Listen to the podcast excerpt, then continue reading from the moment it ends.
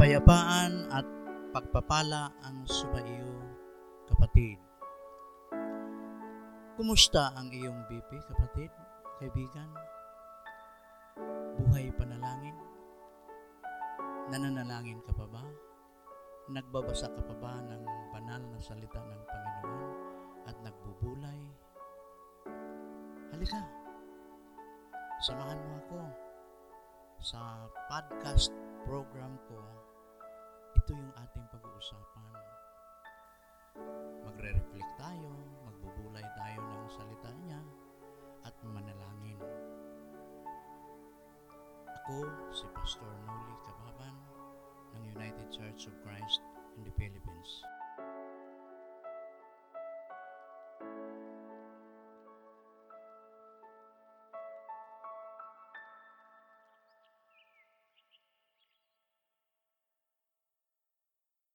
Kapayapaan at pag-asa ang sumaiyo, kapatid.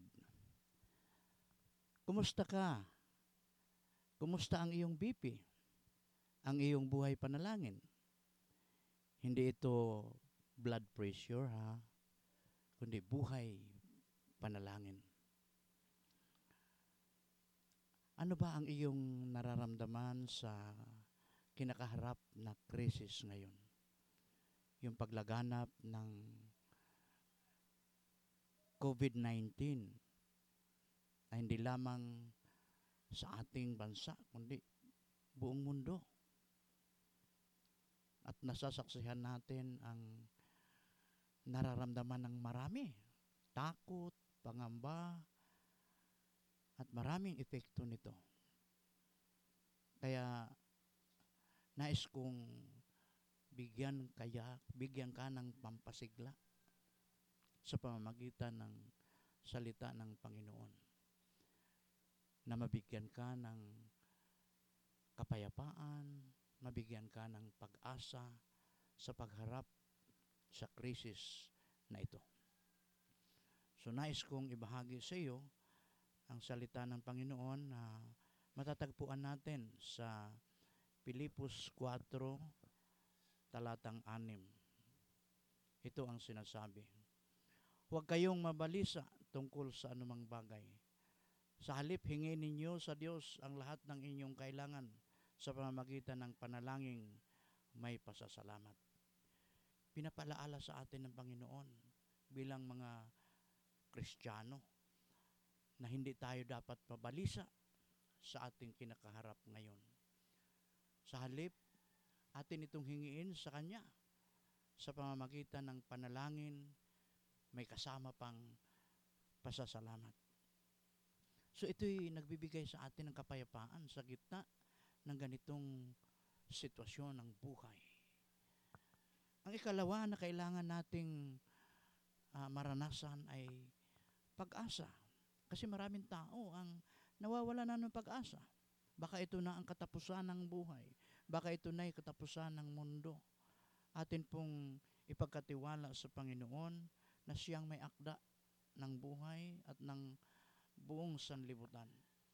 Nakasulat din sa sulat na ni Apostol Pablo sa mga Hebreo, uh, ito yung mababasa natin, Hebreo 6, ang talata ay 18 hanggang 19. Ang nakasaad ay ganito, Hindi nagbabago at hindi nagsisinungaling ang Diyos tungkol sa dalawang bagay na ito, ang kanyang pangako at sumpa. Kaya tayong nakatagpo ng kanyang kalinga ay panatag ang loob na umaasa sa mga pangako niya. Ang pag-asang ito ang siyang matibay at matatag na angkla ng ating buhay. At ito'y umaabot hanggang sa kabila ng tabing ng templo, hanggang sa dakong kabanal-banalan. Purihin ang Panginoon. Ito yung nagbibigay sa atin ng pag-asa sa, sa gitna ng krisis na ating kinakaharap. Katulad ng gabi, ito yung ating nararanasan ngayon. Nasa panahon tayo ng gabi.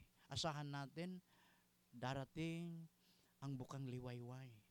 Darating ang umaga, sisikat muli ang araw. At yun yung pag-asa natin na mga Kristiyano. Matatapos at matatapos din ang krisis na ito. Kailangan lamang manangan tayo, Humawak tayo sa ating Panginoon.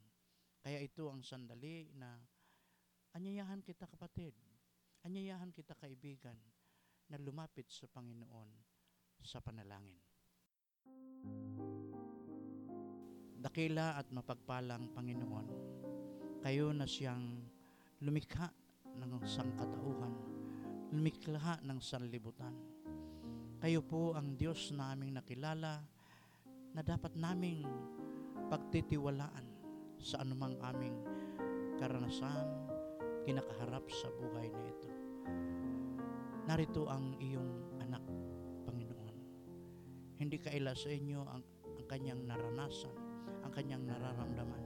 May takot, pangamba, kawalang pag-asa, kaguluhan. Kung kaya, Panginoon, ikaw na siyang bukal ng kapayapaan, bukal ng pagpapala, ang amin pong tinatawagan. Na naway palitan mo ng kapayapaan at pag-asa ang amin pong naranasan ngayon. Sa iyong anak na ito, aking kaibigan, aking kapatid, naway bigyan mo siya ng kapayapaan at tapat na pananampalataya sa iyo. Na anuman ang mangyayari, manahan siya sa iyo, manangan siya sa iyo, hahawak siya sa iyo, aming Panginoon. Kaya ngayon pa lamang, inaangkin ang iyo pong katugunan. Dahil alam namin, ikaw ay Diyos na hindi lamang nakikinig, kung hindi tumutugon sa aming mga panalangin. Sa ngalan ni Kristo na aming Panginoon,